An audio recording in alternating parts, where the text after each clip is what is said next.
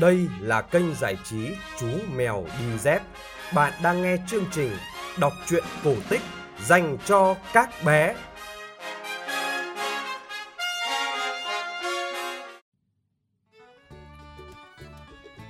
Xin chào các bạn nhỏ, chúng ta lại gặp nhau trong chương trình kể chuyện cổ tích phát trên kênh giải trí Chú Mèo Đi Dép.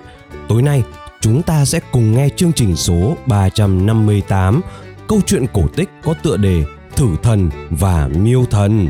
Nhưng trước tiên, chú mèo đi dép xin cảm ơn các thính giả nhí là các bé Hoàng Văn và Mai Chi, bé Suka, bé Nguyễn Kim, bé Hoàng Thiên Bảo cùng các phụ huynh đã donate cho chương trình.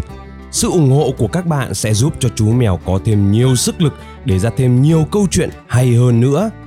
Chú mèo cũng đã nhận được rất nhiều tác phẩm do các họa sĩ nhí gửi về cho chương trình Đầu tiên là tranh minh họa truyện Cây Hoa Gai của họa sĩ Lê Thảo Nguyên An và tranh minh họa truyện Chim sẻ mẹ và bốn con của họa sĩ Coca.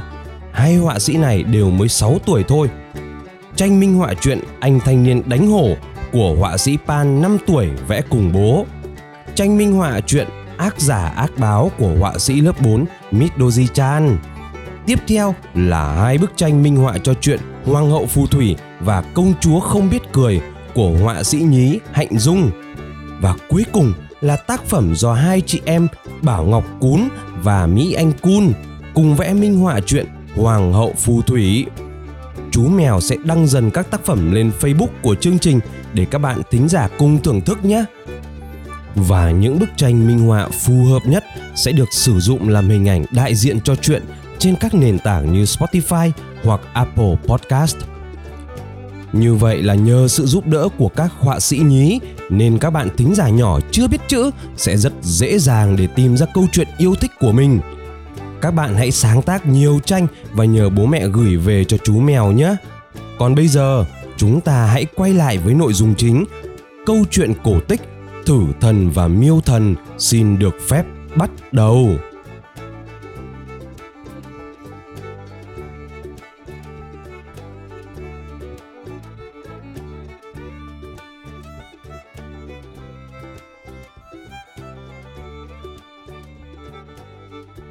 Ngày ấy, các kho của nhà trời thường hay bị nạn trộm cắp. Vì vậy, Ngọc Hoàng Thượng Đế cần tìm một kẻ chuyên trông nom kho tàng. Nhiều người tiến cử thử thần vì cho rằng ông ta là người tốt, chăm chỉ, lại nhanh nhẹn, được việc. Thấy thế, Ngọc Hoàng bèn trao cho thử thần chùm chìa khóa, phòng cho chức thiên khố giám và dặn trẫm giao phó cho ngươi, trông nom tất cả các kho tàng của trẫm mặc dù của trời là vô tận, nhưng cũng không thể bỏ vật bỏ vạ khắp nơi mà không coi sóc. Gần đây đã xảy ra những vụ trộm cắp to nhỏ.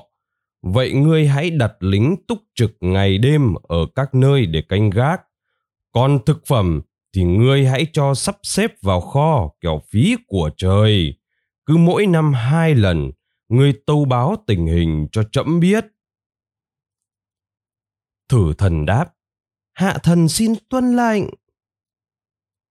Thử thần đáp như vậy và vui vẻ nhận chức. Trong những năm đầu, thử thần làm tròn phận sự. Mọi thứ được sắp đặt đâu ra đấy, không hề suy xuyển. Ngọc hoàng thượng đế thấy vậy rất hài lòng nhưng ở trên đời cũng như ở bất cứ đâu, vật đổi sao rời vẫn là điều thường thấy. Ngày một, ngày hai, thử thần tỏ ra phụ lòng tin cậy của ngọc hoàng. Thấy của nhà trời thật là nhiều, không đếm xuể. Xuất ra bao nhiêu, chẳng mấy chốc lại đầy áp bấy nhiêu. Ông ta bèn nghĩ đến chuyện bớt xén. Bụng bảo dạ ta chỉ thỉnh thoảng lấy mỗi kho một nắm thôi cũng đủ cho vợ con no đủ sung sướng trọn đời mà chẳng một ai biết cả. Và hơn nữa, ta vẫn oai phong, vẫn có địa vị xã hội cơ mà. Nghĩ sao thì làm vậy. Từ đó, dòng họ nhà thủ thần giàu có lên trông thấy. Thân là mệnh quan của thiên đình, tiền tài của nhà thử thần vốn đã rất khấm khá, nhưng nay đã trở nên hàng đại gia tiền của giàu có ức vạn, cuộc sống xa hoa vượt xa các quan lại khác. Vợ con họ hàng nhà tử thần nổi danh là ăn chơi, tiêu xài hoang phí. Càng giàu có lại càng tham lam. Thử thần ngày càng xâm phạm của trời không tiếc tay. Chẳng bao lâu, Ngọc Hoàng Thượng Đế cũng biết được việc kho tàng của nhà trời bị thiếu hụt mà thủ phạm không ai khác chính là thử thần. Bắt được tang chứng rành rành, Ngọc Hoàng nổi cơn thịnh nộ, lập tức thử thần bị đầy xuống cõi trần và bị hóa kiếp làm con vật tí hon nhọn mồm dài đuôi mà người dưới trần vẫn quen gọi là con chuột. Tuy bị bãi chức và bị đầy ải, nhưng thử thần vẫn chứng nào tật ấy. Quen thói vụng trộm, giờ đây lại được cái thân thể bé nhỏ vào đâu cũng lọt, nên chuột ta mặc sức lục lọi ăn vụng những thức ăn của con người, bất kể ngày đêm. Không những thế, nó còn cắn phá mọi đồ dùng của con người bày ra trước mõm. Thôi thì áo quần, sách vở, thúng mùng, dương hòm, không kiêng nể gì cả. Vì thế, loài người hết sức căm giận. Họ cũng để tâm bắt giết, nhưng cuối cùng không làm sao mà trị xuể, vì từ khi giống nhà chuột xuất hiện ở cõi trần thì chúng sinh đẻ rất nhanh, lan tràn khắp nơi, lại tinh khôn, do đó chúng đã làm cho họ thiệt hại không biết bao nhiêu mà kể. Cực chẳng đã, con người phải tha thiết kêu nài với thổ công, nhờ vị thần này lên trời tâu bày với Ngọc Hoàng Thượng Đế về nỗi khổ tâm do sự phá phách quá trớn của loài chuột. Nhận thấy lời kêu nài của con người là đúng, thổ công vội lên thiên đình tâu báo số thiệt hại lớn do thử thần gây ra mà loài người là kẻ chịu đựng. Lại không quên nói đến sự sinh nở quá nhanh chóng của dòng giống thử thần trên cõi đất. Thổ công nói, Muôn tâu bệ hạ, cớ sao bệ hạ lại không hay biết gì cả con người được sống ở cõi trần là nhờ ơn tác thành của bệ hạ. Nhưng kho tàng của con người thì có hạn, không như kho tàng của nhà trời. Vì con người vốn nghèo đói, làm không đủ ăn. Nếu bệ hạ để cho thử thần hoành hành như thế ấy, thì thần e rằng chẳng bao lâu loài người sẽ không còn sống nổi trên mặt đất nữa. Nghe thổ công tâu bày, ngọc hoàng thượng đế rất kinh ngạc. Không ngờ cái hại của con vật bé xíu do mình tạo nên lại to lớn đến thế.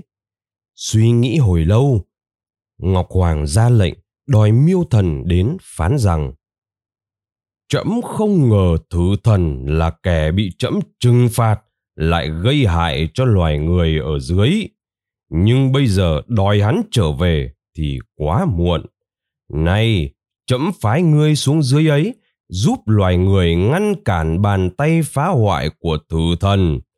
Ngươi hãy nói rõ cho thử thần biết rằng con người vốn nghèo túng, đừng có xâm phạm thực phẩm và đồ dùng do họ làm ra. Nếu hắn không nghe, thì bấy giờ hãy thẳng tay trừng trị. Miêu thần tỏ vẻ lo lắng, tâu với ngọc hoàng. Muôn tâu bệ hạ cứ như lời thổ công nói, thì họ hàng dòng dõi thử thần bây giờ, đông vô kể, lan tràn khắp nơi. Đó là một điều khó đối với hạ thần. Lại nghe nói vóc người của hắn nhỏ nhắn, nhưng nhanh nhẹn, khéo léo, tinh khôn, leo trèo chui luồn lẩn tránh, lắm cách tài tình. Đó là hai điều khó, muốn trừ được cũng không phải là dễ. Ngọc hoàng đáp, được chấm sẽ cho ngươi thu nhỏ vóc lại, chỉ bằng hai, bằng ba thử thần mà thôi. Nhưng lại mềm mại, có bắp thịt cứng để chạy nhảy mau lẹ và ban cho khanh móng nhọn, mắt sáng để có thể tóm bắt tội nhân ngay cả trong đêm tối. Ngươi đã bằng lòng chưa? Vốn có mối thù với thử thần trước đây, miêu thần không ao ước gì hơn thế vội cúi đầu vâng lệnh đi ngay. Thế là để giải quyết nạn chuột do mình vô ý gây ra, ngọc hoàng đã sáng tạo ra một con vật khác được mệnh danh là chú mèo. Từ khi xuống trần, miêu thần làm việc rất mẫn cán. Một mặt ông ta luôn luôn cảnh báo chuột không được gây thiệt hại cho con người vì họ rất nghèo. Vì vậy mà con người quen gọi ông ta là mèo, nói trạch của tiếng nghèo nghèo mà ông ta thường gào vào tai thử thần. Mặt khác, miêu thần cũng làm những cuộc săn bắt dữ dội, tiêu diệt dòng giống nhà chuột một cách không thương xót. Từ đó, chuột có phần nào giảm nhẹ việc cắn phá những thức ăn đồ dùng của con người. Con người cảm ơn miêu thần vô hạn, khác hẳn cách đối đãi với những con vật khác con người thường cho ông ta ăn uống tử tế, lại thường xới vào bát đĩa hẳn hoi cho ông ta ăn. Nhưng cũng từ đó, miêu thần phải lăn lộn ở nhân gian, chẳng còn có dịp trở lại với thượng giới, cuộc sống muôn phần vất vả. Vì vậy, miêu thần đâm ra giận lây thổ công, vì cho rằng nếu không có thổ công lên thưa chuyện với ngọc hoàng, thì ông ta đã không phải ngược xuôi hạ giới như thế này vì thế cho nên loài mèo không kiêng nể gì cả rất hay rình rình ị luôn vào chỗ ở của thổ công cho bỏ ghét